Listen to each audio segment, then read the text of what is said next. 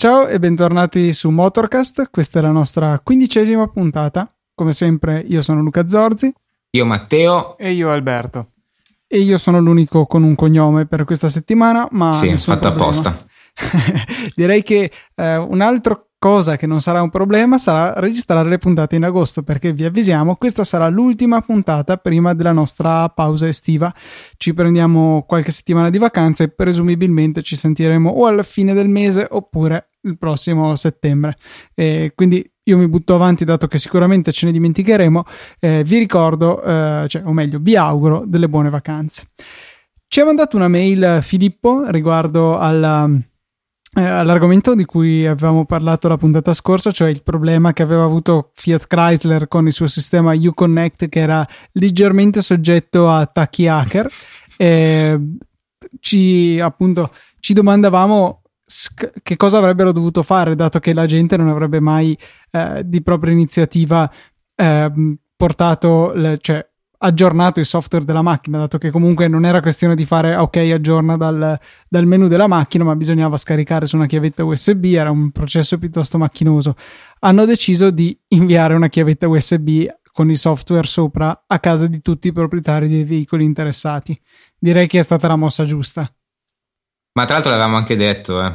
quindi eh, io mi dico no, cioè, non, non, saprei cosa dire perché l'avevamo, l'avevamo, già detto anche l'altra volta. Non è una cosa Beh, che io direi fare... bra- brava Fiat Chrysler che ascolti Motorcast e segui i suoi consigli. Sì, certo. Mm-mm. Dopo la puntata scorsa che avevamo avuto il nostro ascoltatore Jenson Button che aveva fatto come dicevamo noi, adesso anche il nostro ascoltatore Fiat Chrysler, direi che Motorcast sta abbastanza assumendo un ruolo di mm, trendsetter. Non so se ho usato a sproposito questa parola, magari.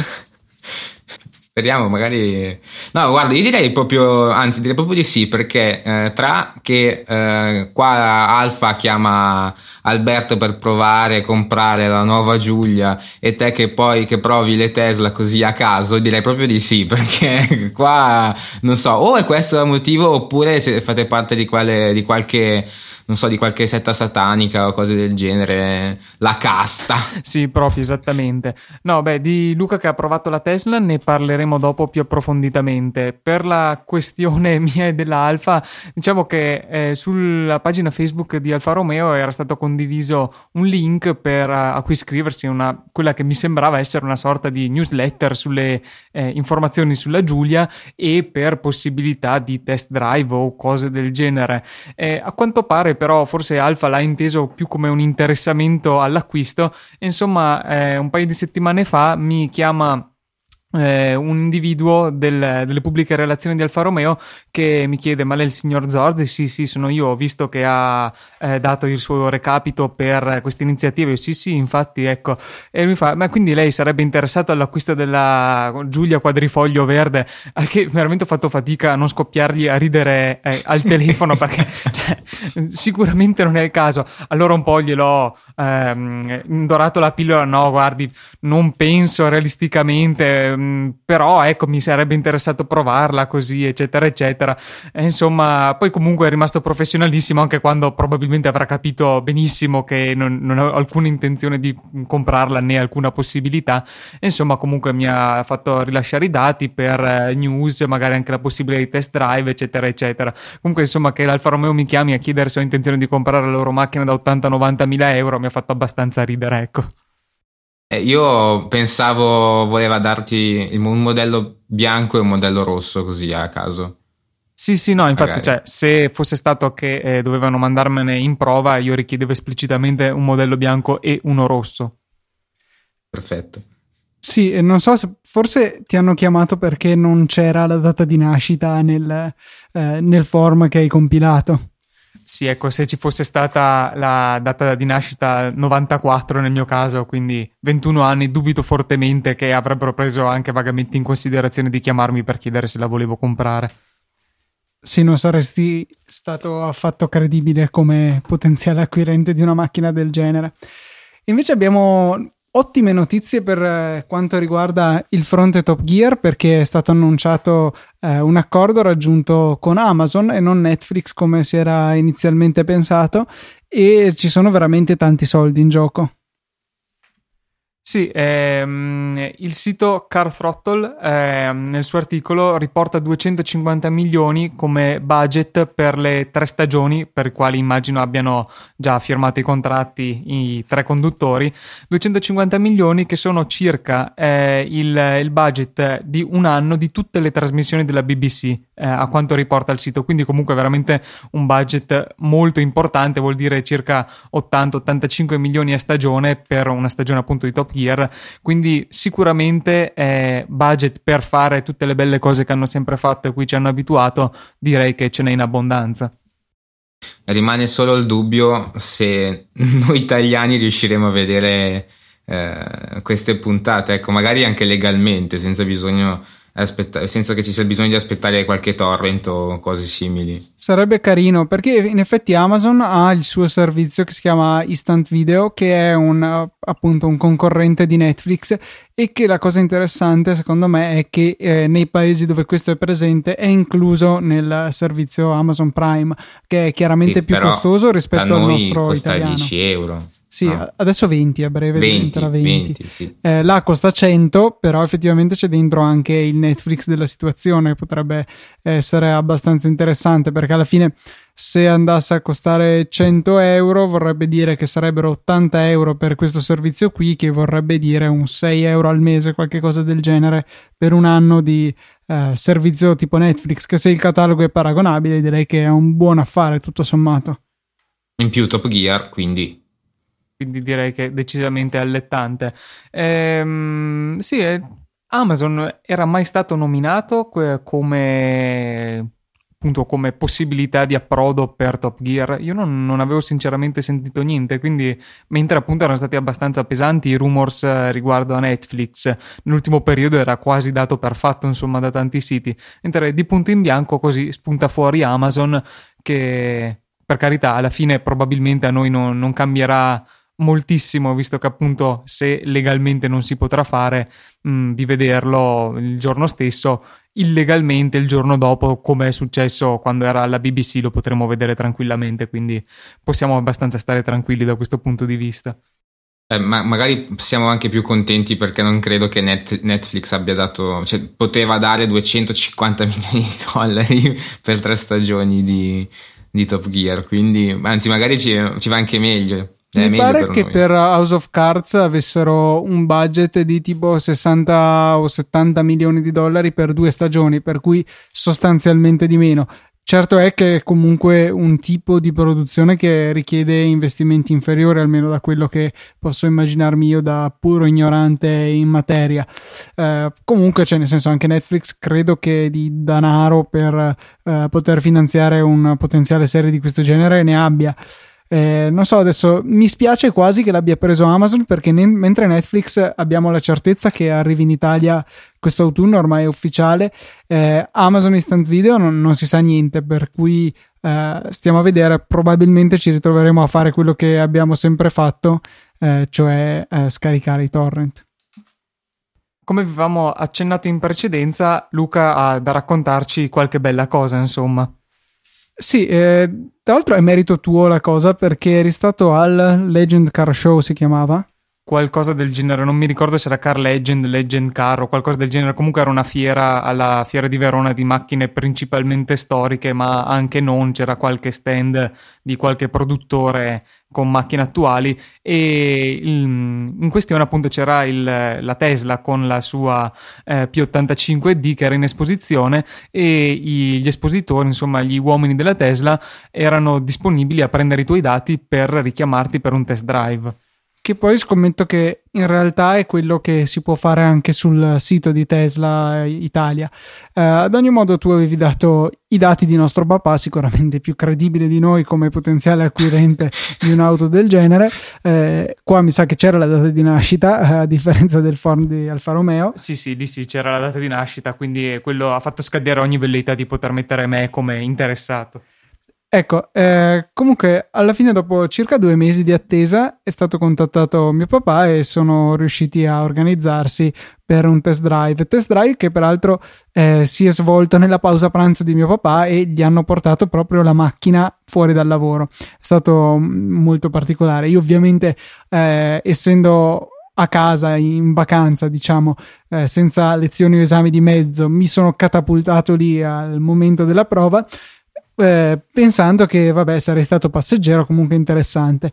E mh, alcune cose così come impressioni da mh, passeggero della Tesla è comoda è veramente eh, su, nei sedili posteriori eh, una, un, insomma, una pos- posizione comoda. Anche il sedile centrale che ho occupato durante eh, la prova di mio papà era molto soddisfacente piuttosto comodo e eh, andando in giro normalmente si apprezza insomma anche l'enorme silenziosità della macchina, potevi sussurrare da davanti e dietro e ci si sentiva perfettamente. Mi lascia un po' perplesso il mega schermo centrale eh, che è da 17 pollici touch che boh, non mi convince come metodo di interfacciamento con la macchina. Certo è che ti dà delle funzionalità veramente notevoli.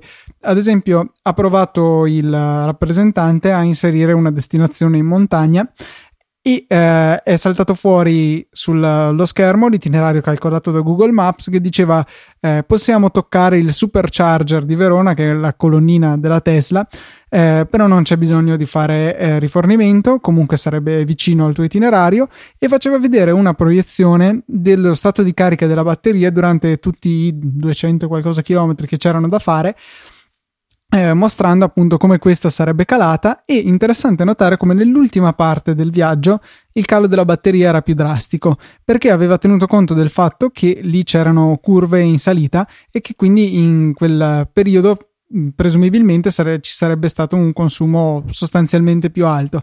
Oltretutto, questa proiezione viene fatta anche eh, sulla base del, dello stile di guida che ha registrato la macchina durante le ore precedenti, il che è veramente intelligente.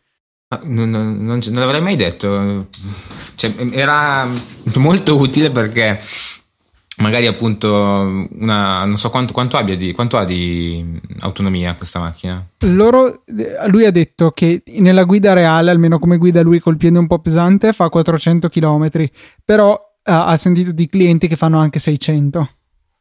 E vedi, magari c'è, sono Tofe metà 500 km di autonomia, però se sono tutti in salita o comunque hai il piede un po' pesante, eh, la batteria ne risente, quindi è molto intelligente come scelta.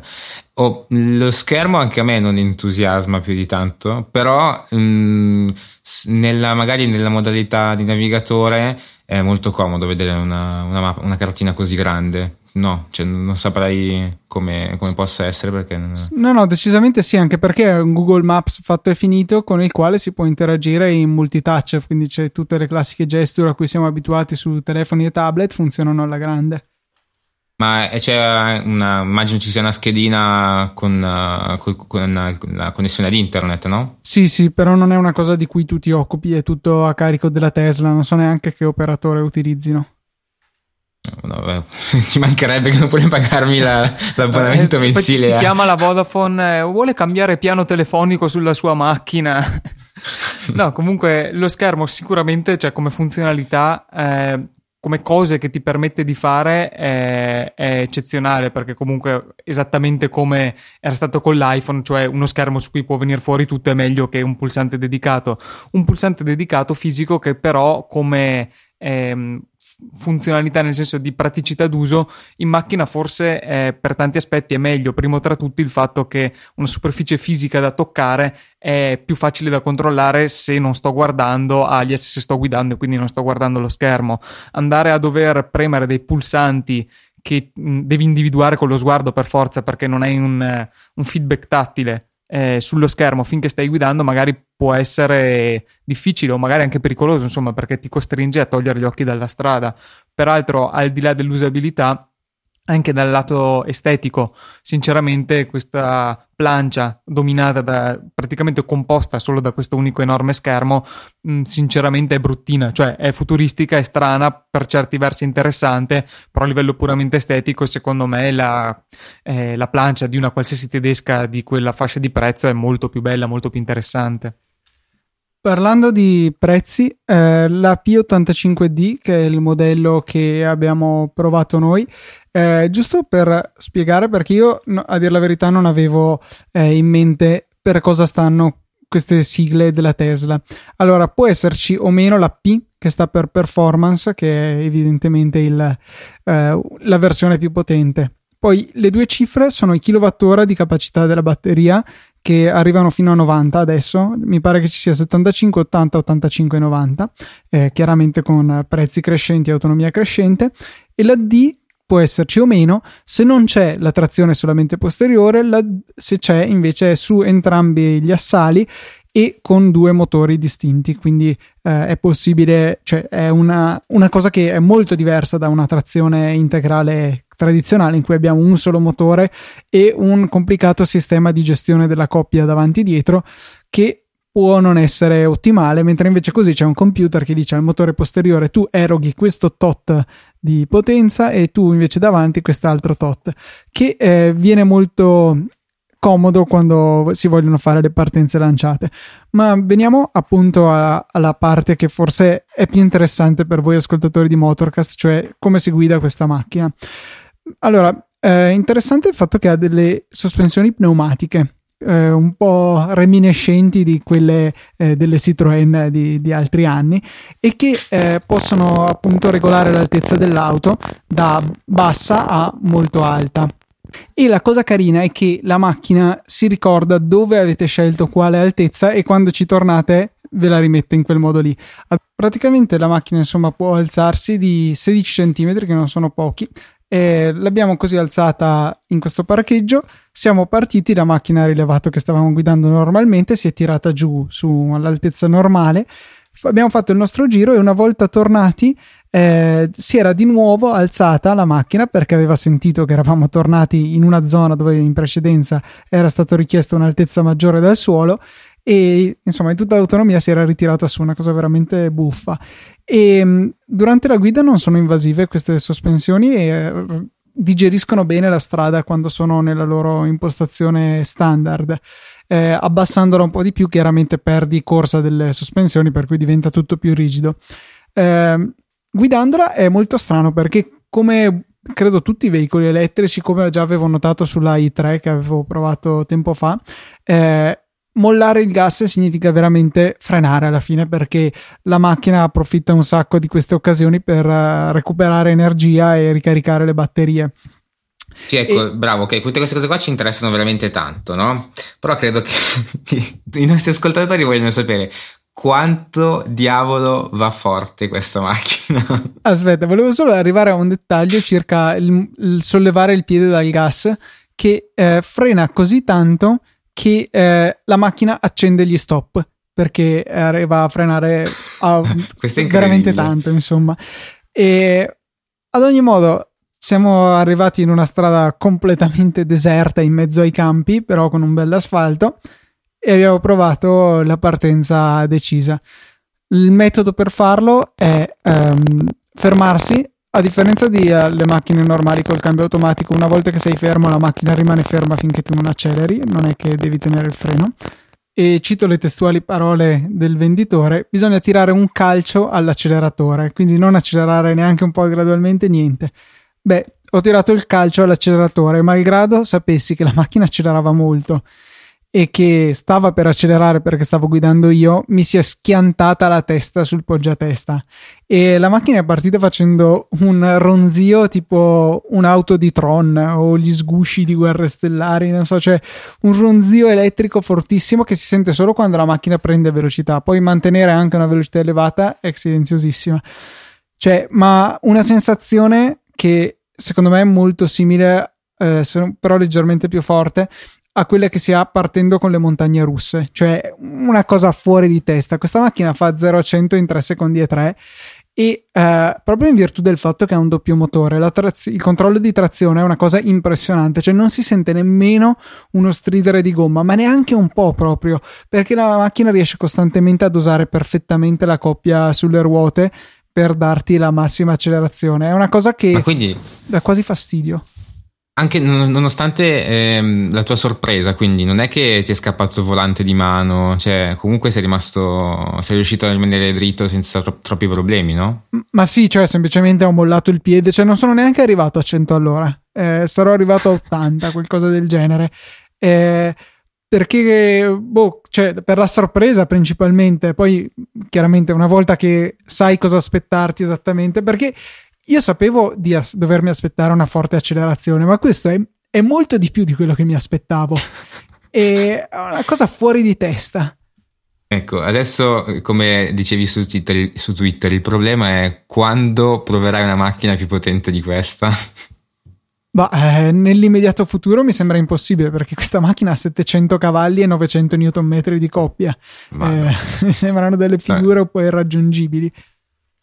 Sì, peraltro ehm, la sorpresa, diciamo, a non aspettarsi così tanta accelerazione probabilmente anche dovuto al fatto che comunque noi non abbiamo mai provato macchine veramente potenti, nel senso chi usa abitualmente o comunque ha avuto il piacere di poter provare una supercar, cioè macchina da 500-600 cavalli, ehm, che ha provato accelerazioni non forti come questa, ma comunque accelerazioni notevoli, magari per una persona che abbia provato queste macchine questa accelerazione non, non, mm, non la sente così assurdamente forte, insomma, essere abituato ad accelerazioni comunque già eh, discrete, insomma, ecco. Quindi anche può essere ancora, se vogliamo, anche più bello, insomma, per una persona che non le ha mai provate, di botto ritrovarsi su questo mostro che fa gli 0-100 in 3 secondi e 3. Io credo che eh, qua mi sto riempiendo la bocca con supposizioni, eh. però credo che comunque anche chi si è abituato a guidare ehm, mezzi ehm, molto potenti, quando prova una macchina del genere elettrica si trova comunque molto spiazzato, perché il modo in cui eroga la coppia, credo, eh, e qua Luca mi confermerà, è totalmente diverso, cioè è sempre costante, sempre al massimo e c'è anche il fatto di non sentire le gomme eh, sgommare un attimino è proprio una sensazione che non ci si aspetta. E invece cosa che un motore eh, cioè un, motore non, è molto più quindi non è costante ha un punto in cui raggiunge il massimo della coppia e ci deve arrivare poi comunque finisce questo, questo punto massimo quindi è completamente diverso. La curva di coppia si è pressoché piatta cioè non esiste il concetto de, di un ritardo nella risposta dell'accelerazione. Qua il turbo lag ovviamente non esiste, non c'è nessun turbo, ma è l'esatto contrario. È, c'è un collegamento diretto e istantaneo tra quello che pensate, tra quello che fa il vostro piede e quello che eh, poi restituisce la macchina. È impressionante. Saranno i mezzi del futuro? Eh, alla lunga può essere di sì. Eh, diciamo che abbiamo parlato in lungo e in largo con il promotore della fattibilità dell'utilizzo di queste macchine. E questa secondo me è una delle pochissime, credo io, l'unica in realtà che ho in mente, l'unica elettrica che eh, è veramente utilizzabile nella vita di tutti i giorni perché comunque 500 km di autonomia non sono pochi. Nelle colonnine quick charge supercharger anzi della Tesla che sono in continua espansione ce n'è sempre di più eh, in due mesi mi pare che in Italia siamo passati da 2 a 7 o 8, per cui eh, c'è un fortissimo lavoro da parte di Tesla anche nel nostro paese per eh, metterle sempre più eh, diffuse, insomma, e tra l'altro interessante è il fatto che ehm, sia gratuita la ricarica presso queste colonnine.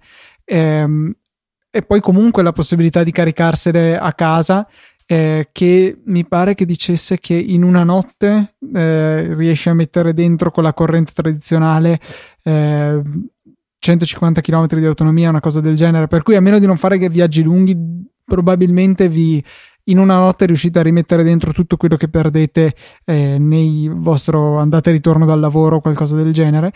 Se vi mettete poi la corrente trifase, ce la fate credo a fare un pieno durante la notte perché è sostanziale, la, mi pare 5 volte tanto la velocità di ricarica, che per carità non sarà gratuita la corrente a casa, ma comunque eh, ci porta al costo chilometrico di circa una panda a metano eh, però da una macchina da 700 cavalli. Madonna. Eh, rimane cioè, il dubbio il ambientale. Il problema inquinamento è esatto. infatti. Io leggevo qualcosa che hai pubblicato su, sempre su Twitter che a, a conti fatti attualmente eh, alla fine utilizzare mezzi elettrici eh, non sia molto conveniente dal punto di vista dell'inquinamento. Sì, perché cioè, eh, bisogna sempre ricordarsi che la corrente che noi tiriamo fuori dalla spina da qualche parte è stata prodotta molto probabilmente bruciando qualche, qualche cosa, ecco, e eh, è ambientalmente conveniente solo se la fonte di provenienza è bella pulita, quindi magari il metano o, o delle rinnovabili addirittura. E questo non è sempre vero. Ehm, perché diciamo se da un lato è vero che ci toglie l'inquinamento dalle città probabilmente lo sposta da un'altra parte. Senza contare che poi come abbiamo detto già più volte parlando di macchine elettriche rimane il problema che se eh, si va a, ad avere tutti delle macchine elettriche, allora a questo punto la rete di produzione e distribuzione dell'energia elettrica diventa insufficiente. Eh, sono tutte delle valutazioni da fare. Diciamo che chi in questo momento può comprarsi una Tesla se ne può fregare di questi problemi, dato che la diffusione delle auto di questo tipo è ancora piuttosto ridotta anche se comunque eh, ci diceva il venditore che hanno consegnato in questa prima parte del 2015 più Tesla Model S che Porsche Panamera, che sono alla fine delle concorrenti più o meno. E se adesso va, può darsi che vada anche di moda a fare la, quello che una persona che ha i soldi e vuole comunque tenere all'ambiente. Cioè, quindi non, non, non, non, ne dubito di questo. Sì, comunque fa, fa c'è chic sì, poi comunque è una macchina uh, molto bella, eh, quindi ci, ci, ci, credo assolutamente. Cioè, secondo me non ha niente da invidiare agli, agli altri modelli europei. Sì, può, può darsi che sia. Uh, possa migliorare in alcune case, ad esempio prima Alberto diceva che l'interno è molto più bello quello di una tedesca, però per l'amor di Dio non è che stiamo parlando di una macchinina tipo la, no, no, chiama, quella, la ibrida della la, la Prius lì, Prius come si chiama, cioè eh, questo è tutto, no, no, è cioè, tutto un altro modello. Per tutto il resto gli interni sono, sono, belli, cioè quello che riesco a vedere dalle foto, quello che mi ha detto Luca riguardo alla qualità costruttiva, a parer suo siamo a livello delle tedesche, lì è proprio solo una questione estetica, non tanto di materiali, ma puro gusto mio estetico del, della sostituzione della plancia con uh, un unico grande schermo che a me esteticamente non piace, ma insomma quelli sono sempre gusti e comunque nulla toglie che nelle prossime versioni possano cambiare in qualche modo tutto ciò. E un altro piccolo dettaglio che non ho citato perché forse era scontato, ma forse invece no, è che noi abbiamo parlato molto di cambi manuali automatici, qui il cambio non c'è, cioè avanti, indietro, parcheggio, basta, non c'è, non c'è nient'altro perché praticamente il motore è in presa diretta sull'assale. Fa assolutamente strano, dovremmo abituarci a, a, questi mezzi perché sono sempre più sono convinto che saranno sempre più in mezzo a noi e mm, dobbiamo proprio abituarci, non riesco proprio a a, pensare a un mezzo senza cambio che è automatico no, cioè proprio non, non riesco a, a, a percepirlo non, è proprio da tutto un altro mondo Comunque, ragazzi, stiamo parlando da non so quanto tempo di una macchina con motore elettrico. Direi di cambiare il nome del, del podcast, chiamarci i Motor e-Cast, qualcosa del genere. Electricast. So. Electricast, sì.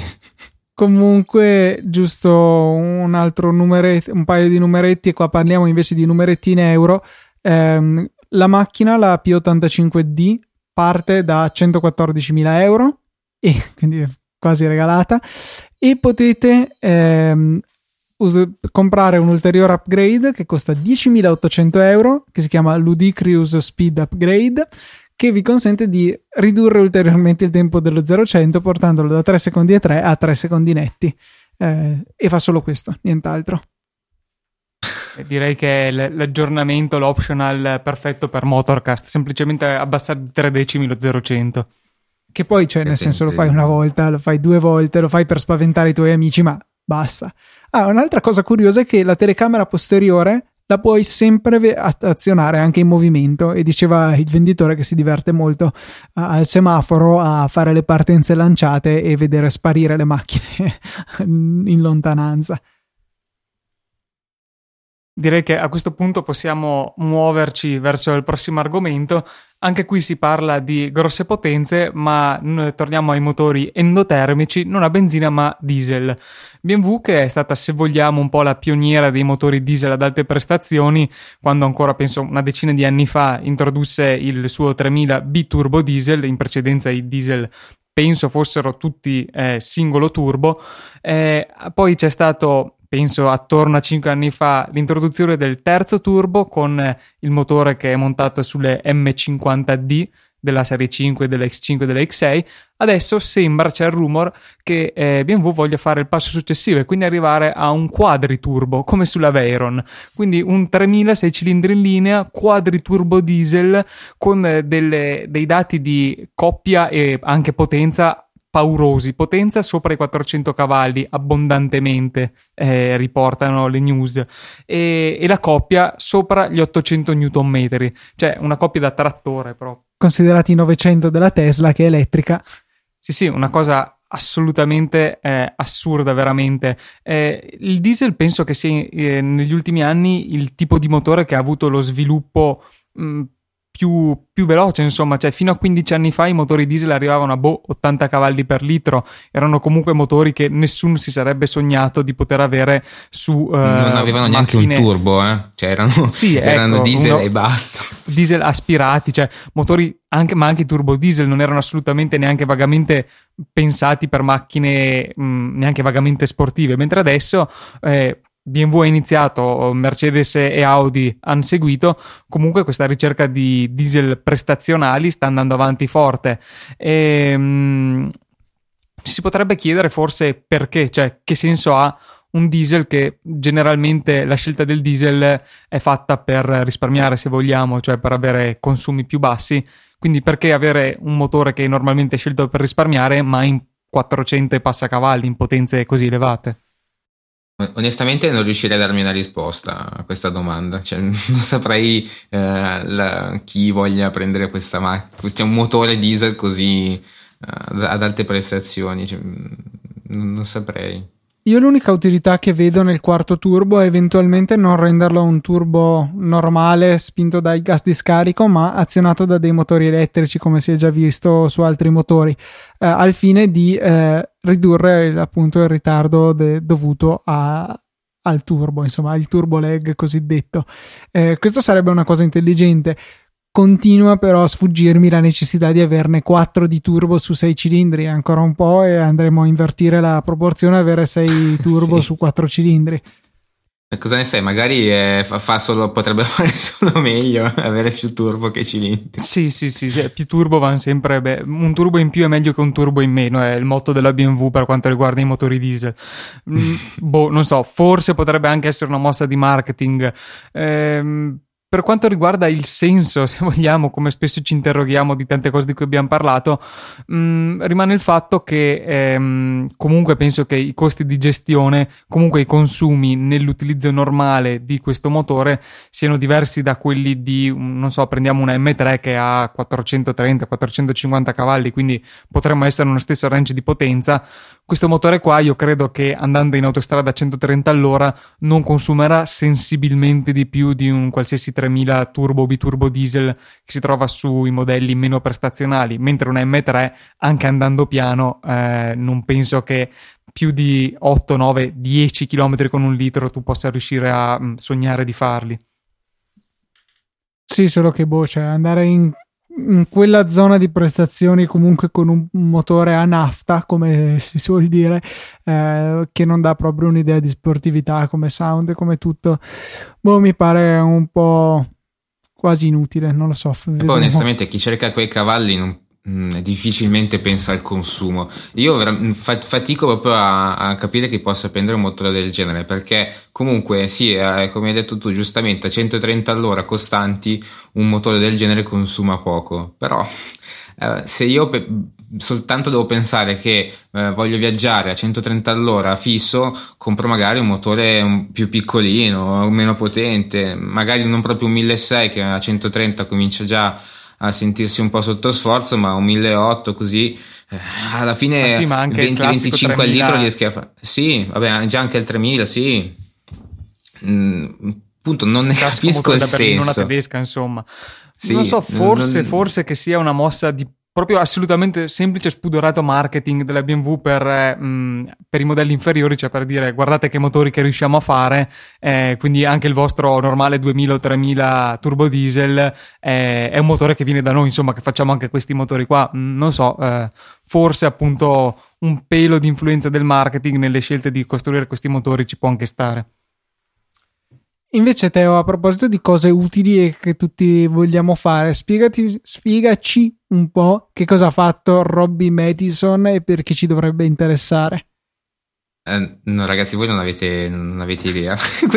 Sicuramente, anzi, credo molti dei nostri ascoltatori eh, hanno, visto, hanno, già visto il video di cui sto parlando perché eh, il personaggissimo Robbie Madison, che è un, un pilota che fa stunt in motocicletta, è, ha fatto una cosa a dir poco impressionante. Ha, hanno modificato una, una moto da cross per fare in modo che questa possa planare sulla, sull'acqua. E beh, Robbie ha guidato questa moto mentre eh, eh, in, sull'oceano a Tahiti, credo non mi ricordo, e ha cavalcato un'onda con una moto da cross.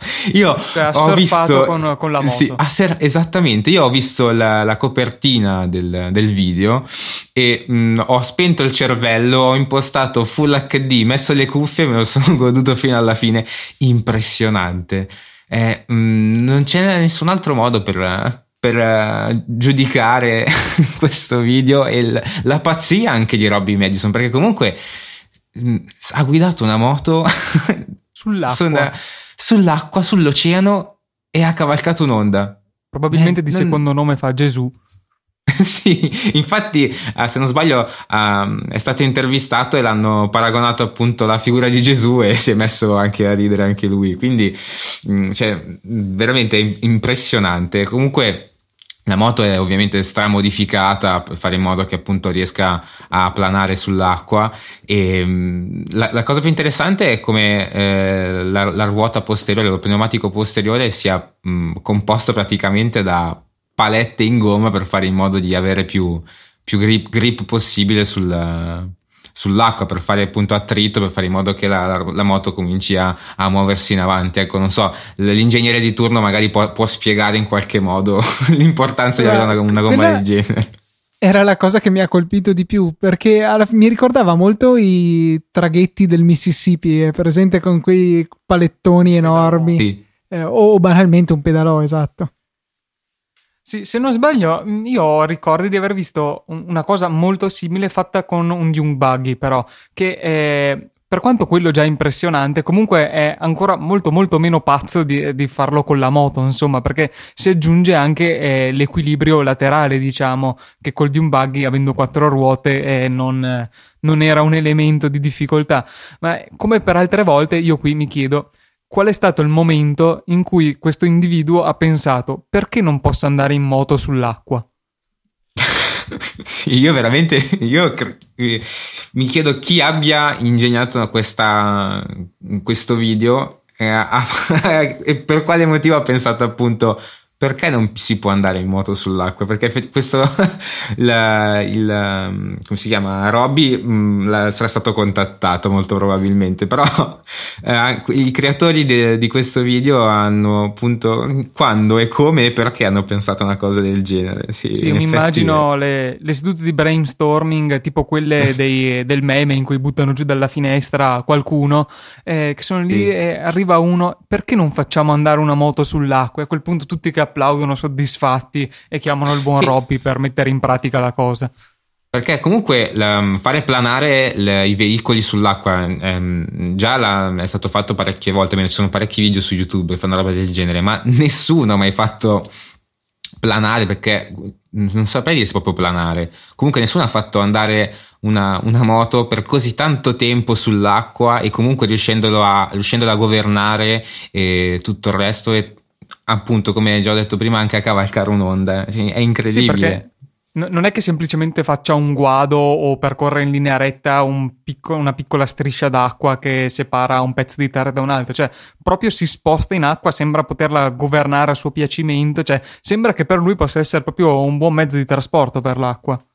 Sì, infatti, ma cioè, pure in un punto si vede la moto che è di traverso che sta derapando, quindi è proprio tranquillo lui, no? Madonna, proprio, sono questi video che Uh, il senso è pari a zero, credo, uh, totalmente mossa di marketing perché mi chiedo come una marca di abbigliamento possa centrare con uh, fare una, un mezzo del genere, però sono sempre molto belli e caricano veramente tanto la, chi, chi li guarda. Sì, è un po' come Red Bull che insomma ok che è un energy drink, però comunque è una bibita e sappiamo il genere di, di, video che fanno, comunque sport estremi, anche tanti motoristici e non so, magari DC, DC si vuole unire nella lotta a trovare il video sempre più pazzo con la Red Bull e avremo una scalata appunto eh, verso la vetta di video sempre più assurdi e sarebbe anche bello insomma si sfidassero a suon di video.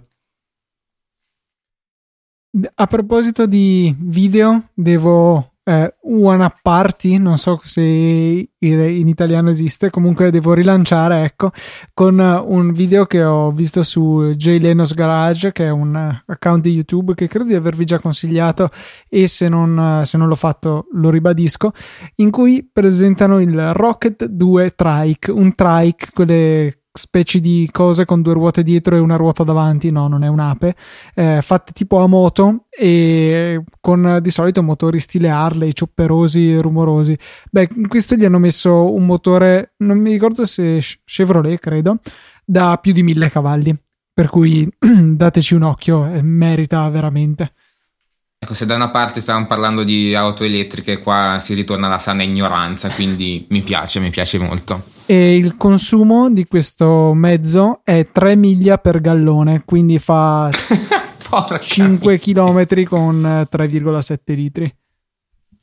Sì, direi che eh, non c'è molto da dire, molto da spiegare su questo video se non invitarvi ad andare a vederlo per conto vostro, perché veramente merita un'ennesima assurdità americana. Beh, fa 1,3 con un litro, mi sembra più che sufficiente. E il bello è che una, una, piccola chicca era che il proprietario ha contattato il costruttore del motore dicendo: eh, Ma mi fa solo 3 miglia per gallone. E lui gli ha detto: Beh, dai, vedremo di metterla a punto, poi magari 4 riusciamo a strapparli. Sì, quindi a, a, quel punto si imbarcò per il giro del mondo, che tanto le, la fuel economy era molto elevata. In chiusura eh, vi segnaliamo un tweet per ricordarvi che potete sempre utilizzare l'hashtag Motorcast per entrare in contatto con noi anche durante la pausa estiva, forse soprattutto durante la pausa estiva. Claudio ci ha linkato una pizzeria eh, il, cui, eh, il, cui, menù è veramente stupendo, ci sono eh, un sacco di pizze dedicate alla Alfa Romeo. Sì, eh, magari se eh, ci potesse anche dire il nome della pizzeria, gli faremo volentieri pubblicità perché veramente eh, l'idea è veramente simpatica. Si vede nel, nel menu eh, tutte, tutte, tutte le pizze che hanno, sono nominate con un modello di Alfa Romeo, cioè la Monreal, la Giulia, la GTA, la Brera e così avanti. Insomma, veramente un'idea simpatica. Per me, una Spider, pomodoro, mozzarella, brie e speck. Ok, te Teo? Eh, un bel biscione. ok, a posto così allora. Con la salsiccia comunque, eh, con la salsiccia per, per, chi voglia saperlo. Va bene. Ah, quindi non era casuale biscione, salsiccia, cioè c'era eh, un no. senso. Ecco. Eh sì, okay. un collega- c'era un collegamento, sì. Perfetto.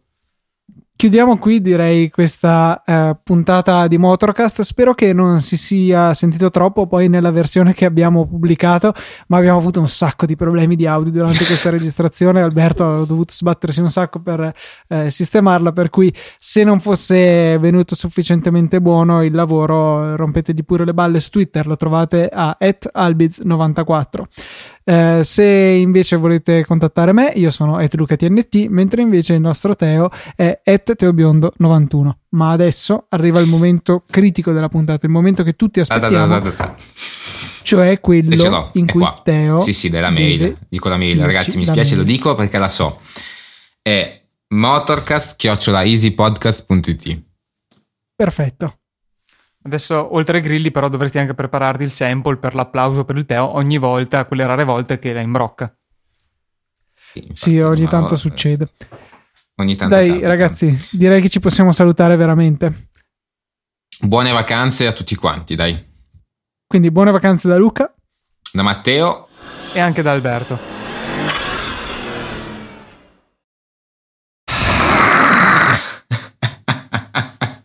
No, no, non ci credo io. La, la puntata più bastarda, veramente.